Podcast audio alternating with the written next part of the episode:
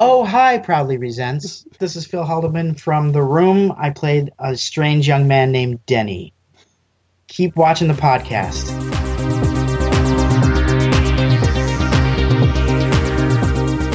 Hey man, welcome to Proudly Resents, the podcast about the best movies you don't know you wanted to see. I'm your host, Adam Spiegelman. Before we get into our interview with Rick Harper, director of Room Full of Spoons, a documentary about the great movie, The Room, be sure to check out proudlyresents.com slash shirts, where you can find countless busted tees and some hilarious Tommy Wiseau and Room t-shirts. Proudlyresents.com slash shirts. Rick, that's how I do a live read. And just remember, you can hear all the interviews of other filmmakers and actors on the podcast feed. Proudly Resents interviews and Proudly Resents the Room with other room stories. But Rick Harper is the guy to go to about the room. I think you no one knows more about it than you. You're obsessed like so many of us, but you took it to a 20 millionth degree. They call the room the Citizen Kane of bad movies. This movie is about a guy who's betrayed by his best friend and his not fiance but future wife. And it turns out the story behind the movie is even more fascinating.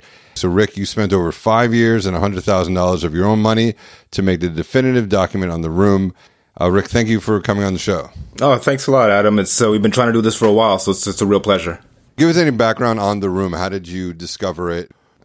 Yeah, well, how I discovered the room was, uh, I, I, guess, sort of like everybody else. You know, um, you know, a, a friend had told me about it, and you know, I thought it was really weird how I never heard about this before. I've always considered myself to be a real film geek. I like all types of, you know, foreign films and weird films, and I'm usually really up on the stuff that um, that people haven't heard of or, or, or, that isn't really mainstream. And when I heard about this movie, uh, The Room, and it was called, you know, the Citizen, Citizen Kane of bad films and uh, the worst movie ever made, and, and people are throwing spoons, and it sort of reminded me of when uh, people would tell me about their experiences um, at the uh, Rocky Horror Picture Show. You know, I'd never really been to the Rocky Horror Picture Show. I never really experienced a cult film like that, so I said, hey, I have to check this thing out not really expecting uh, to get much out of it, but uh, it ended up kind of taking over my life in a in an awesome but uh, equally sad kind of way.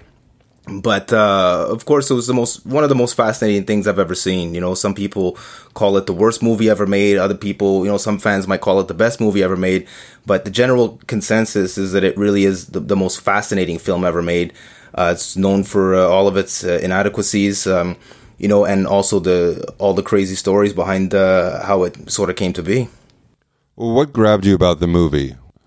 Really everything about it is, is really amazing. You know, you hear the expression a lot, people saying, um, you know, it's like watching a train wreck or, you know, it's like when you drive by a car crash and you, you just can't help but look.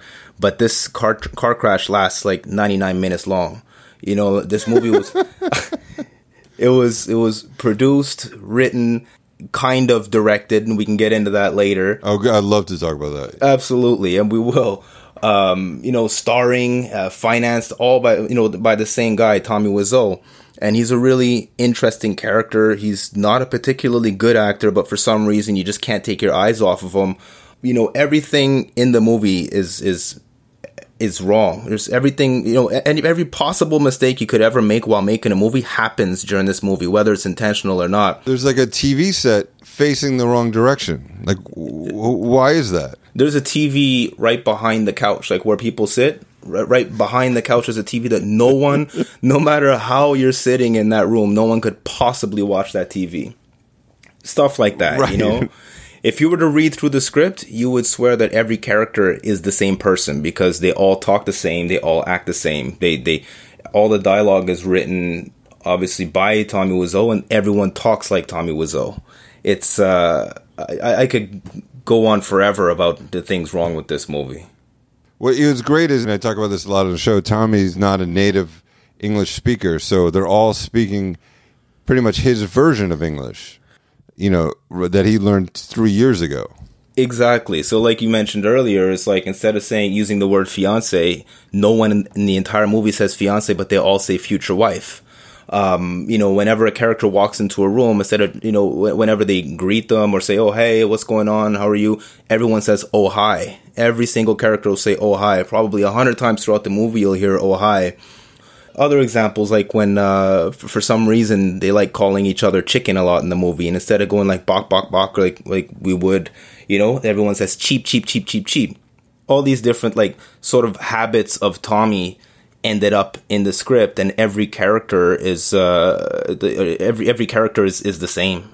I'm not going to give away the the ending of your movie, but you find out where the cheap, cheap, cheap comes from, and and everything like that, because he never wants to reveal where he's from, and you find out like CSI it you you bust the case wide open and go to his home country and talk to you, you talk to a relative right Yeah, that's right. That's right.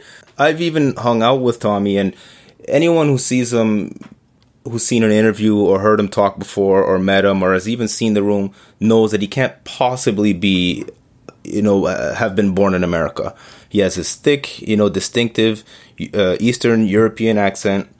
But whenever anyone has ever asked him where he's from, he'll always say, "Oh, I'm from New Orleans. I'm American," and he'll never ever admit that he's European. But it's like you just know that he's not uh, American, right? So not to say he's not American, but he wasn't born in America. Like it's it's clear.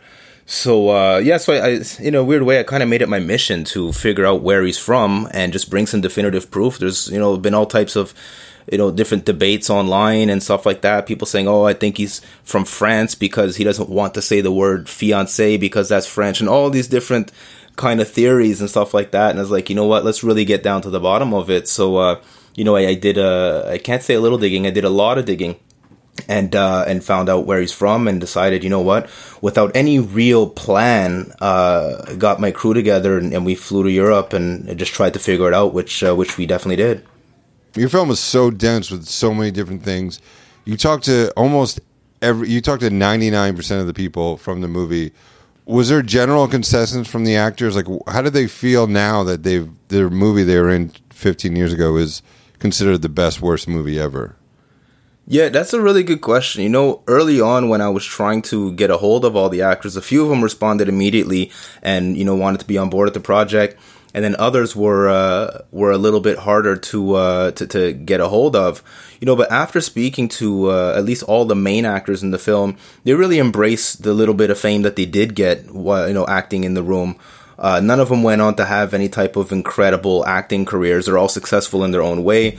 I mean, uh, you know, Phil Haldiman is a successful reporter in um, Arizona. And, uh, you know, Dan Janjigian, uh, who played uh, Chris R., he works in finance, is extremely successful. Like, so they they all have uh, legitimate careers, but as far as acting goes, you know, I think The Room may have possibly been the highlight of, uh, of, of a lot of their careers and uh, and it's cool that they were able to to get a, at least a little bit of, of taste of you know Hollywood fame and being recognized in the streets and having fans and stuff like that. So they they really do embrace it. And a, a cool thing too was that in talking to uh, pretty much all the actors, uh, I realized that they were sort of like the first wave of Room fans because they were there while it was happening. So it's not just like a retrospective thing where, you know, you watch the room and you realize, oh my God, that was kind of crazy, right? Or that was kind of silly. Like while they were making the movie, they knew how friggin' weird it was and how eccentric Tommy was. And they knew that he didn't really know what he was doing, but, you know, it was, it was good money and it was experience and, and stuff like that. So they did it. But, you know, I think even in a lot of ways, some of the things that are that come across on the screen like is just a product of them knowing they were making a shitty movie and not really caring. So wait, how did they get paid real money to do this? They sure did. They sure did. Uh, I don't know how much or, or, anything like that. I mean, it was a, a non-union project, but uh, according to everyone, they got paid and they got paid very well. That's amazing. Well, they say the budget's six million. Do you believe that? Uh, I do because after talking to everyone and, and how much they were being paid and how many people got fired and how many sets were destroyed and then just rebuilt instead of shooting all the scenes on the rooftop in the same day, they would shoot on the rooftop, destroy the set, and then three days later say, "Oh yeah, we need a rooftop again," and they'd have to rebuild the entire thing. Uh, you know, Tommy didn't rent his cameras; he bought everything, which is ridiculous because we all know that you know, camera like cameras and video equipment and stuff like that, it, it goes obsolete like within maybe six months. So, you know, he I think on the first day of shooting, he went out and bought like a million dollars worth of equipment, something like that. So he was very green and as a filmmaker didn't necessarily make the wisest choices and and you know those types of choices can can be very expensive so yeah six million dollars uh, i mean i just made a, a, a small documentary that uh, that uh, you know uh, when i first set out to do this i didn't think it was going to cost what it did but you know you realize how expensive uh, every little thing is so when you're working on a film with a lot of actors and stuff like that six million dollars is that, that can you can go through that pretty quickly if you don't know what you're doing That's amazing. One of the actors you talked to, I guess it was the hardest guy to find. Was that the?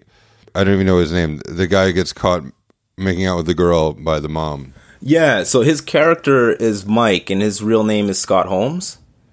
So Scott, uh, Scott, I was really lucky to to get Scott Holmes in the film. Uh, you can Google as far as you want and look on YouTube, and you he's completely off the radar. You will not find Scott Holmes. Uh, I was really lucky. I was in LA, and uh, I met this documentary editor named George Gross, and really cool guy. We just met at a, at a sushi bar, and I met him through uh, a mutual friend. And uh, you know, he was into what we were doing and so on. He had his own experiences with Tommy, and he's like, you know, I used to. Uh, I used to improv with Scott Holmes um, back in Brooklyn. So he said, "Look, let me just give you his number and just try him out." He's like, "It was a couple years ago, but here, here's a number." So uh, you know, a couple weeks later, I, I just tried it out. I just sent him a text, and I'm like, "Hey, this is who I am. This is what I'm doing. Uh, do you want to meet up?" And he called me back right away, and uh, he's like, "Hey, it's really cool what you're doing." Uh, he's like, "Yeah, George is a good guy." He said, "I live in uh, in DC now." So he said, you know, for for a couple different reasons, like I, I almost have to say no because his job is really sensitive, and I can't really get into that. But you know, I guess the fact that he works in DC was sort of give an indication. But uh, he said, you know, because of my job, I really shouldn't be doing stuff like this and whatever. So I was like, look, man, I'm like, just say yes, and I'll drive to DC. Now I'm in Ottawa, Canada. That's not next door. All right. And I said, just say the word and I'll drive to DC just to interview you for a couple hours. And he's like, look, if, if you're going to put that kind of effort in, he's like, I have uh, a hard time saying no to you. So, uh, you know, my crew and I got together, drove to DC, uh, met with Scott Holmes, super cool guy, gave a great and hilarious interview, and then fell right off the radar again. And I haven't really heard from him since. Besides the job, or maybe it's just a job, was there any other reason why he doesn't want to be associated with the film?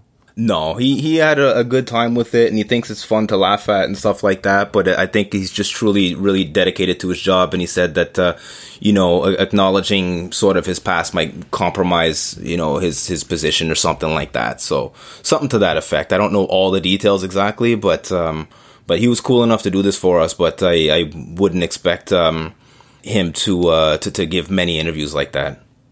It seemed like Tommy Wiseau, the, like the main important person was involved in your documentary in the beginning. What happened? Yeah, so Tommy was involved in the very, very early stages of the documentary. We had met um, about a year after I started seeing the room.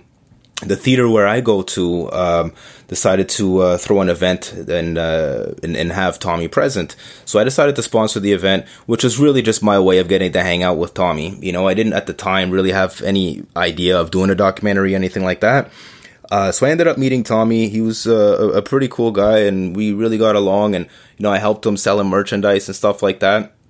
And then, uh, so then from there, you know, I, I, guess we really got along. So he said, uh, "All right, we'll come to Toronto with us, and we can do the same thing. You can help us sell merchandise, and I'll pay for your travel and stuff like that." So, you know, while I didn't really uh, I wasn't really making any money or anything like that. It was just a fun thing to do. Like I'm hanging out with a guy that I've been watching on the big screen for the past year. You know, that's that's you know every sort of film nerd's dream, right? So um, after like the third or fourth night of doing that, uh, I just sat him down. I said, "Hey, look, like I, I have this idea. You know, uh, I've always wanted to make movies." I said, uh, "You know, this is like in uh, 09, I believe, so 09 or, or like 2010." And uh, this is before the disaster artist and James Franco and all this craziness, right? So at the time, I really thought that you know what this this room thing is uh, is maybe at its peak. It's always the same fans at screenings and stuff like that. We really need to help bring this to the mainstream and and help a whole new audience see this thing. I was like, why don't we do a documentary? I had just seen uh, the film Best Worst Movie, uh, which is a similar documentary about Troll 2, and I really enjoyed that, and it helped sort of bring Troll 2 to the mainstream and, and you know, stuff like that. So he was, his first re- reaction was like, no, I don't want to do Best Worst Movie. They're just trying to be the room. I have Worst Movie. which is a, fantastic. a hilarious reaction, right? So then I immediately switched my pitch. I'm like, no, fuck best worst movie. So, and uh, so I was like, but we just need to do something, you know, promotional for the room, and uh, to to help, you know, bring it to a wider audience. And that was absolutely my intention at the time, just interview fans and show everyone how crazy this thing is and and stuff like that. So he was all on board. He thought that was great. Uh, he was like, all right, we'll start next month. Um, just meet me in uh, in New York City so from there things really got weird he had asked me to uh, to do some you know online marketing for him and selling DVDs in Canada and he wanted me to approach different retailers and bring the room to different cities. Like nothing I had signed up for but I was like you know what? Just to sort of keep him happy so that I can get my documentary done you know I'll uh, I'll agree to doing all of this stuff. Uh, nothing that was making me any money or that I really even enjoyed doing but it's, it's one of those things right? Like you meet you know you're a fan of somebody and then that somebody's gonna that somebody's gonna ask you to do something. You're not gonna say no because you want to stay in their good books like you know? So um so then our relationship became more about me doing stuff like that for him and less and less about doing this documentary. And then we got to New York and it was really weird. Like he just treated me like a fan and almost pretended like he didn't know who I was and he was totally avoiding me and it was really really awkward situation so I was, you know, faced with a choice. I could either be discouraged and abandon everything, or I could just take the project into my own hands and really do it the way that I want to do it. I've never really been known to uh, to be a quitter, so here we are, you know, five years later, six years later now, and uh, and we we have uh, you know quite a complete documentary. You also talk about the the Tommy backlash to the movie even before the movie came out. He made these weird videos, like propaganda videos. It feels like like campaign, you know, commercials. Yeah, and he just saying how you shouldn't watch your movie and what was his complaint? And and I guess you got letters from lawyers legal letters from him. What was that about? Yeah it it got a little bit out of control. Like I, I knew that he would you know maybe not be super happy with the with the documentary or you know or that he would have some concern when it com- when it came out I should say but um but yeah as soon as we started promoting the film like once it was actually complete and we started you know trying to get into festivals and sending screeners to you know people for review and stuff like that uh you know we started getting all of this backlash on on twitter and on facebook and he was calling me a liar and a bully. This is now you have to keep in mind just to give some context he had never seen the movie at this point Okay, so he was just maybe making these assumptions that uh, you know, as, as telling all these lies about him or something like that. But uh, yeah, so he was, he was doing these constant like uh, videos called "Shame on You," um, uh, calling me a liar and a bully, and I think uh, you know at one point uh, he called me like a fraud and, and all types of nonsense. And he puts like um, uh, a sort of silhouette version of my poster of like one of our first promotional posters that we did, and he shoots it up and blows it up and all this craziness. So a lot of people might think that like that's great promotion for Room Full of Spoons, which it was. I mean, it did end up getting us a lot of attention. He still plays that sh- "Shame on You" video before a lot of room screenings and stuff now. And only now are fans sometimes, uh, you know, emailing me say, "Oh, wait a minute, is, is this about you?" You know, but uh, but it was still like kind of shocking, you know, a, a kind of shocking way to rebel against the film. Uh, you know, I, there was a point where I was getting probably four or five emails a day from Tommy asking what's in the movie, I want to see the movie, and so on. So I just I, eventually I gave in. It's like you know what, I've been documenting this man for five years. I know a lot of things about his life, a lot of things, and certain things that I'll never discuss certain things that didn't that are not in the movie. So I thought maybe I said, okay, maybe he thinks that I talk about you know A, B, and C. Let let's send him a screener so he can see it, so he can sort of have that relief that no, this is not a negative documentary. This isn't uh, you know something uh, like a full expose or, or anything like that. Like okay, sure, we we talk about you know his real name and his origins and, and stuff like that. But there's nothing uh, defamatory about it or anything like that. It's not a, a two hour mockery of Tommy Wiseau or or his movie. So uh, I decided to send him a screener. So let's let's just sort of put his mind at ease that we know I, I took this responsibly and I did a good job here. And uh, unfortunately, he didn't think so. You think he even watched it? Pardon me? Yeah. Oh, yeah, yeah, yeah. He watched it. He definitely watched it because he, he watched it thoroughly too. Because he made some crazy notes about things that he wanted to have changed in the movie, and uh, all types of crazy demands that would have completely destroyed it. So, you know, so we. Um, we're you know we're in a bit of a conflict about that. Uh, well, still, I mean that that probably won't uh, get resolved easily, but uh, but yeah, but I wasn't willing to, to compromise the entire movie just to, to, to please Tommy Wiseau. Unfortunately, he had that opportunity five years ago when we wanted to do this movie together. He decided that he was no longer interested. So, you know, what do you expect? You can't come back five years later and say, Rick, I need you to change everything in the movie.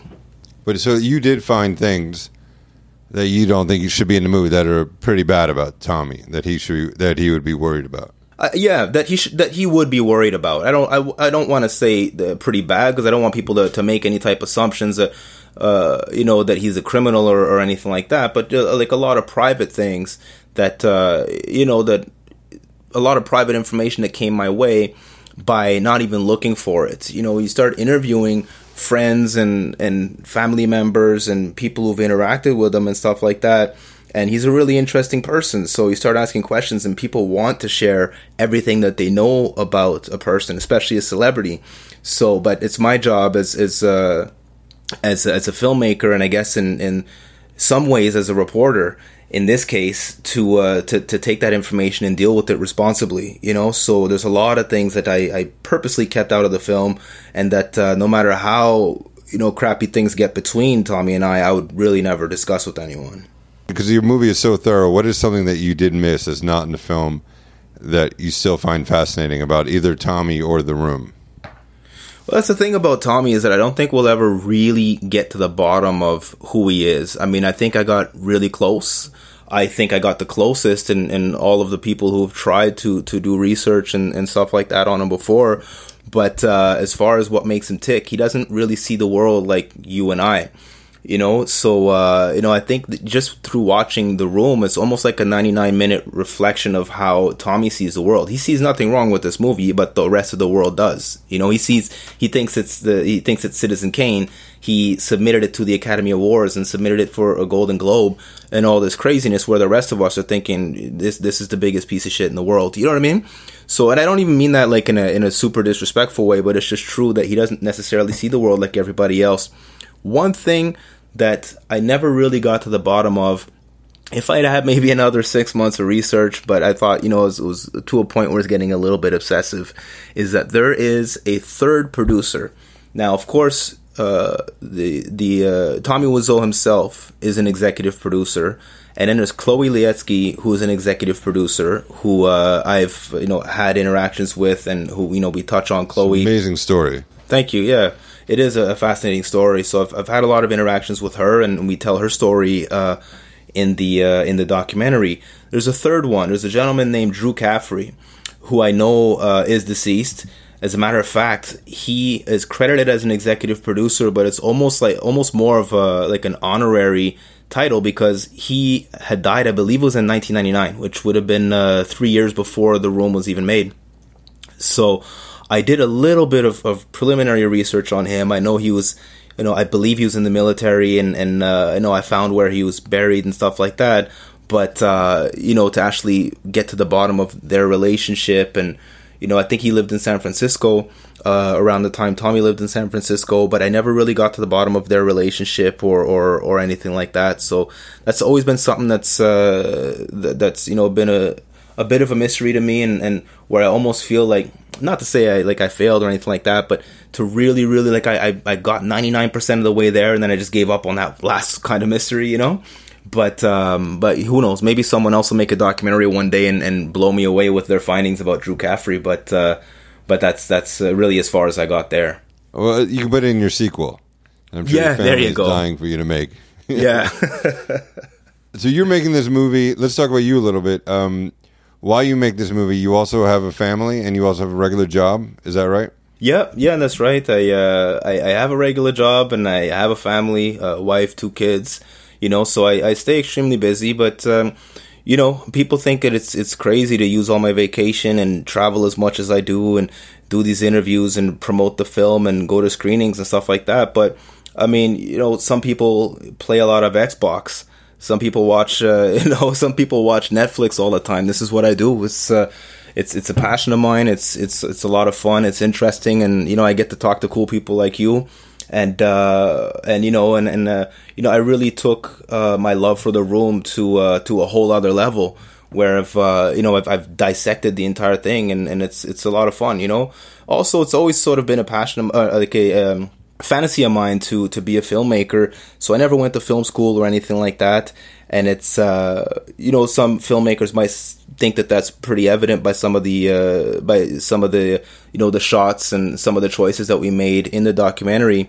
But uh, you have to keep in mind that this is you know uh, this was a work in progress as well, right? Like we started this five years ago when we didn't really know what we were doing. And as you get more comfortable and get better equipment and gain more experience and talk to more people and stuff like that, then you get better at your craft. So, you know, making Room Full of Spoons was, was very much my film school.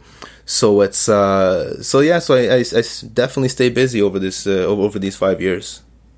What do you do for work? I work for the federal government, a project manager how did this movie affect making this movie, your movie, affect uh, your family life or your work life? Uh, my wife is is very supportive, so that's cool because you know um, you, you have to have a partner that, that can accept the fact that you're going to be traveling a lot and that you're going to be going to bed late and, and stuff like that. I mean, I deal with a lot of people in, in Europe and I deal with people in LA. I mean, that's, that's a nine hour difference right there from where I am, you know? So I'm, you know, answering emails and, and taking calls like uh, pretty much around the clock. She's really supportive. She thinks that, uh, that what I'm doing is really cool. Um, you know, there's, there's a few advantages for her too. I mean, she did come to our premiere in Spain, but, um, but uh, she she loves what I what I do and she believes in what I'm doing and uh, and and she has a lot of fun with it. So I'm very fortunate in that sense, you know. And work life, I mean, I don't really talk about it so much at work. It's just uh, I just take a lot of vacation, and while most people are going to Disney, I'm flying to uh, to to you know Eastern Europe and uh, you know, sleeping in hostels and, and driving to DC. That's it, right? So exactly, driving to DC, exactly. So people like, how was the White House? Like, I don't know. I was cooped up in an apartment with a bunch of lights and cameras, you know but uh, so it's a you know it's it's a I, I, it's it was a bit of a crazy journey, but uh, you know I don't regret a thing. I'm I'm having a blast, man.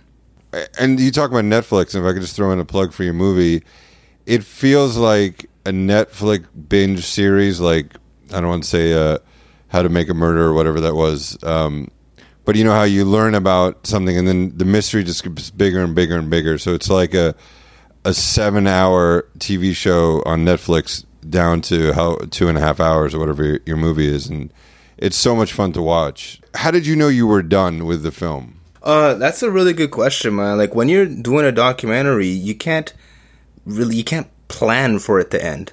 If you had asked me in 2010, or I think we started shooting in, in 2011, when this thing was going to be done, I would have said, ah, oh, next summer, you know, said, oh, six months, maybe a year, we'll, we'll be, we'll be done with this thing, you know? But then the story just got bigger and bigger to a point where I put myself in the story because the making of the documentary was becoming its own kind of story with Tommy fighting back and, and with going to New York and him basically like running away from me and, and stuff like that. So it's like, you know, man, like when every horror series eventually always goes to space. You know, that's how that's how I felt with this. I remember I called my producer Fernando at like two in the morning and I was doing research on well where's Tommy from, where Tommy's from, and stuff like that, and and I got really close. And I was like, okay, I think I've really pinpointed not only the country but like the small city where he's from. So I called Fernando at like 1.30 or two in the morning, and I'm like, dude, we got to go to Europe. He's like, what, what are you talking about? I'm like, and I told him what I found, and he's like, all right, and we started planning for our trip to Europe. You know, just when we thought like I think we'd even announced that the movie was done. We're like, oh, we interviewed all the all the cast and the crew, and you know, we went to Hollywood, went to San Francisco, we visited all the places where the room was shot. Like we, we interviewed fans. Well, we're done here, right? And then it's just like, no, our series is, is now going to space. You know, so uh, what uh, you know, what what we thought was going to take maybe a year ended up taking five, but I think that's uh, it's just part of you know Uh, of of who I am to sort of be a completist as well. I didn't want to just have like a, a half-ass project or just interview a few fans or not be able to interview all of the cast, but only some of them. Like I really didn't want to give up and the timing turned out better than ever because you know it's a perfect time. It's a really exciting time actually to be releasing the film with the the release of uh, of James James Franco's The Disaster Artist, which is also based on The Room. And there's so there's a whole new wave of fans, and, and everyone's sort of excited about The Room again. So it's it's a really good time for us. And apparently, his movie is pretty amazing too. It got great reviews in film festival. So I heard, yeah, premiered at South by Southwest, and I really didn't know what to expect, but. Uh, but the reviews have been absolutely amazing. I even, you know, I think I read an article, I think it was in Variety, saying that it might even be an Oscar uh, contender. So who knows, right? He finally gets his Oscar. Imagine. How do you feel about that movie coming out? Um, I'm I'm excited for it. I mean, I think it's gonna be like I said. I was I was a bit nervous at first because, um, you know, I found the movie was made kind of quickly. You know, so they'd announced the Disaster Artist, fantastic book by uh, Greg Sestero you know that they had announced that uh, that James Franco, uh, you know, had optioned the rights to it, and then they were going into production, and it almost it seemed like 30 days later they were done. So I was like, okay, it's like, well, right. You know, I never really knew Franco to be, um, you know, a Room fan at the time, but apparently he he really is, and apparently he really knocked us out of the park. So uh, I, I didn't know what to expect, but I mean, Franco's a great actor uh, you know, look what he did in uh, you know Spring Breakers and, and stuff like that. Like he's able to just transform into other characters and stuff like that. So uh, Dan Janjigian, um, who plays Chris R, is is a friend of mine, and uh, you know I asked him about it, and he said that um, that Franco did a great job, and the movie was hilarious and heartfelt, and, and everything that it, uh, it deserves to be. So I'm I'm really happy for that. And let's talk about the elephant in the room, Sandy. Sandy Schklair. Yeah, sure. What's your question? I know Sandy very well. I spoke to him yesterday, actually. Oh, it was great. I interviewed him a long time ago on the show. It was one of my first interviews. He couldn't be nicer. But his he's a very nice guy, and he's actually very successful he, in in Hollywood. He works all the time. I interviewed him on the set of one of his TV shows. Very gracious. But he claims that he was the actual director of The Room, not Tommy Wiseau, and he wants credit for it. What's your thought? Uh, my thought is that uh, that Sandy directed the room. I mean, it, it. You have to think that for Tommy, especially as a new filmmaker, I mean, what is a director? You know, he he probably didn't even know what the difference between a director and a producer was. So he hires this guy to run the set for him. And you know, if you look at the textbook definition of a director, all the work that Sandy did is uh, that's what a director does. You know, setting up the shots and telling the actors what to do and yelling cut and yelling action and stuff like that. There's no doubt in my mind that it's Tommy's vision. I mean, no one else could could you know make a movie like that. He produced it, and at the end of the day, right. you know, the director works for the producer. So regardless of what Sandy said, Tommy has sort of like the, the, the final word on it. But um, but you know, from the conversations I've had with everyone who's worked on the film, with with the actors, I think the general consensus, not everyone would agree with me, but the general consensus is that the movie would not have been done had it not been for Sandy for Sandy Schklair. As a matter of fact, Sandy's coming out with a book called "Yes, I Directed the Room," which is due out uh, probably this summer. And he's a great storyteller, so I feel like, and he actually gives all the the dirt and answers all the questions you have when you see the movie. Yeah, Sandy sort of carries the story forward because he was really there for everything. He has really good insight into to you know Tommy's personality and Tommy's intentions, and um, you know he tells some really funny stories about how he had you know instigated some of the funnier moments in the room because he just figured this is just another rich kid making a movie that no one else is ever gonna see so let me just have fun here. You know, it's just sort of like my, my dream project to work on because I can do whatever the hell I want and direct it in the silliest ways. And that a lot of the of the, the, the result of what you're seeing is uh, a lot of what you're seeing is, is the result of, of Sandy like kind of sabotaging the, the, the movie, you know? So he tells some very, very funny stories. I've actually had a chance to read the book. I think I'm one of the only people who've read the book and uh, it's it's hilarious. And there's some great stories in there, and uh, he also parallels it with um, with a lot of his experience working in Hollywood. He's worked with with almost everyone in Hollywood. He's a very very uh, successful filmmaker. So it's a it's a great book, and he's a really fascinating person. So I guess the bottom line is, yeah, if if you ask me who had directed the film, it, it probably was Sandy, but whether or not Tommy knows that or you know I, I I mean, at the time, did Tommy even really know what a director is? That's that's kind of debatable, you know, to, to see like were his intentions like malicious and saying, "Oh, I'm just going to hire you as a script supervisor, but you secretly direct the film for me," or is it really uh, you know, like the, the, the fact that okay, Sandy stepped in and was just like, okay, you don't know what you're doing, so let me take over here, and sort of uh, unintentionally directed the film or, or, something like that. And I guess that's something for the fans to uh, to to watch the movie and, and read the book and, and debate. So your film is you're distributing it on your own. Yeah, for the time being, we're we're self distributing. We're uh, you know still negotiating with a couple of um, of distributors, but uh, you know we worked. There's already like a, a real fan base for the room and stuff like that, and and uh, so I think that you know we might just go direct to consumer on this one. So uh, we have a good uh, a good rapport with the fans and, and stuff like that. So we're doing a pre-sale for the time being on uh, on our website. That's roomfullofspoons.com.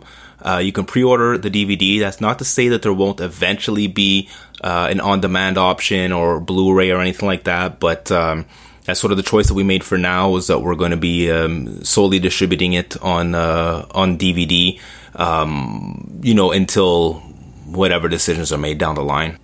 Did Tommy hurt your chances on film festivals or to get distribution?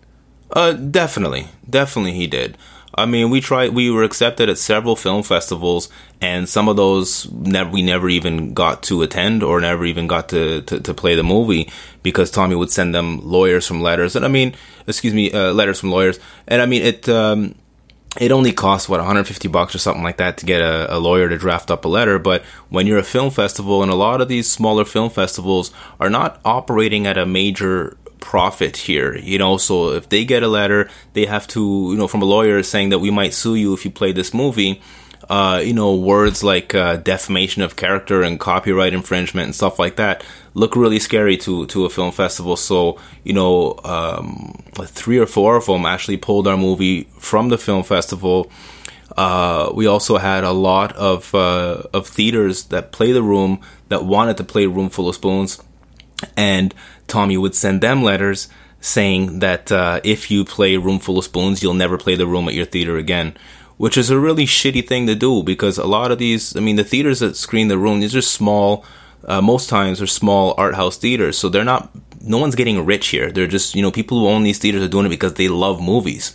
You know, so uh, the room is guaranteed income. They play it every single month. They have, uh, you know, 200 people that come see it every single month and uh, so it's like they're not gonna risk that to, to, to play Rick Harper's bullshit. Like I can understand that, you know, and I can appreciate that. And I'm not mad at anyone for that, but it uh, it, it definitely hurt us. Um, you know, it hurt us promotionally. There's a lot of uh, of room fans that don't even know that we exist because you know they can't even play a trailer to our movie in in these little theaters. They can't even acknowledge that our documentary exists or Tommy's gonna pull the room uh, from them, and it's happened before. So I'm not, you know, making this up. And he's denied it in the past, but it has 100% happened. Some theaters and some uh, venues have played the movie, and they have not played the room since. They have not been able to play the room since. Um, you know, and then just the fact that we have these, uh, you know, I can't really call them legal issues because they're not legal issues, but you know, these pending threats it's uh, it can be scary to a distributor. So uh, so yeah, it, it can make it. It's definitely you know made it harder for us to get our movie out there. And what's next for you? What do you want to do? Are you going to make another documentary? Are you going to make a sequel? What do you want to do now? I would like to move away from the room for a little bit, at least. You know, it's it's kind of funny how you know I started off being sort of obsessed with this movie, and now the entire cast and a lot of the crew of the film are actually my are actually good friends of mine. You know, so uh, i am sort of like stuck in this little world with them. But um, you know, my passion has always really been for horror movies. Uh, you know, we made this documentary as sort of our you know introduction, like my team's introduction to filmmaking. But I'd like to make a more traditional uh, scripted movie. I'm uh, working with my team on uh, on a script that I wrote called High Season that we're actually going to be shooting um, next winter, either in Dominican Republic or Cuba. So we're uh, in the very early stages of that uh, right now, but that's probably what's going to be next for us. So you know, documentaries take a very, very long time to make, and while it's it's it's a lot of fun and stuff like that, I mean, I, I do have other stories to tell as well. So that's uh, that's probably what's going to be next. Great. Well, thanks so much. And so people should definitely go to your website, roomfullofspoons.com, to watch it and um, and contact you about doing screenings here or you know in their city. Um, I think you should take a chance. I think we need to buck the man. You need to resist, as we say in this country a lot. Resist Tommy Wiseau. Uh, it's a fascinating story. Thank you for making it. You can pick up Rick's movie Room Full of Spoons on roomfullofspoons.com. And to hear more interviews with filmmakers and actors, go to proudlyresents.com interviews on iTunes and find out more interviews of The Room, proudlyresents.com slash The Room Pod. Thanks, Rick. I really appreciate you uh, doing this. It was a lot of fun. Thanks a lot, man. All right. If you thank you so much to Rick for doing that interview. And if you wear a shirt, are you wearing a shirt right now, listener? Right now, are you wearing a shirt? Well, you need to wear shirts. Otherwise, you can't get served at most restaurants, if not all. So I implore you to check out proudlyresents.com slash shirts, where you can find countless hilarious and cool looking busted tees and a lot of great Tommy Wiseau and Room inspired t shirts, or at least go there to look at the funny shirts like a museum. All right, right now, I know we haven't done a show in a while. I never want to be that podcast that said we haven't done a show in a while, but right now I'm on hiatus for my job trying to tape a few more shows before I go back to work and before my second daughter comes in August. So it's funny in the past. Oh, thank you very much. I never understood why people stop doing their shows when I, or zines or whatever because they have kids. Now I get it because I'm fucking tired. Um, it's awesome. It's all great. and anyway, thank you so much if you stuck with us. If you're new to the show, definitely check out some of the reviews and, and interviews that we've done in the past. So thanks again. If you're new, welcome. If you've been around forever, I appreciate it. And John, congratulations on your kid. And um, I'm going to cry. Anyway, check out this movie. It's fantastic. And it should be a Netflix series. I said it first.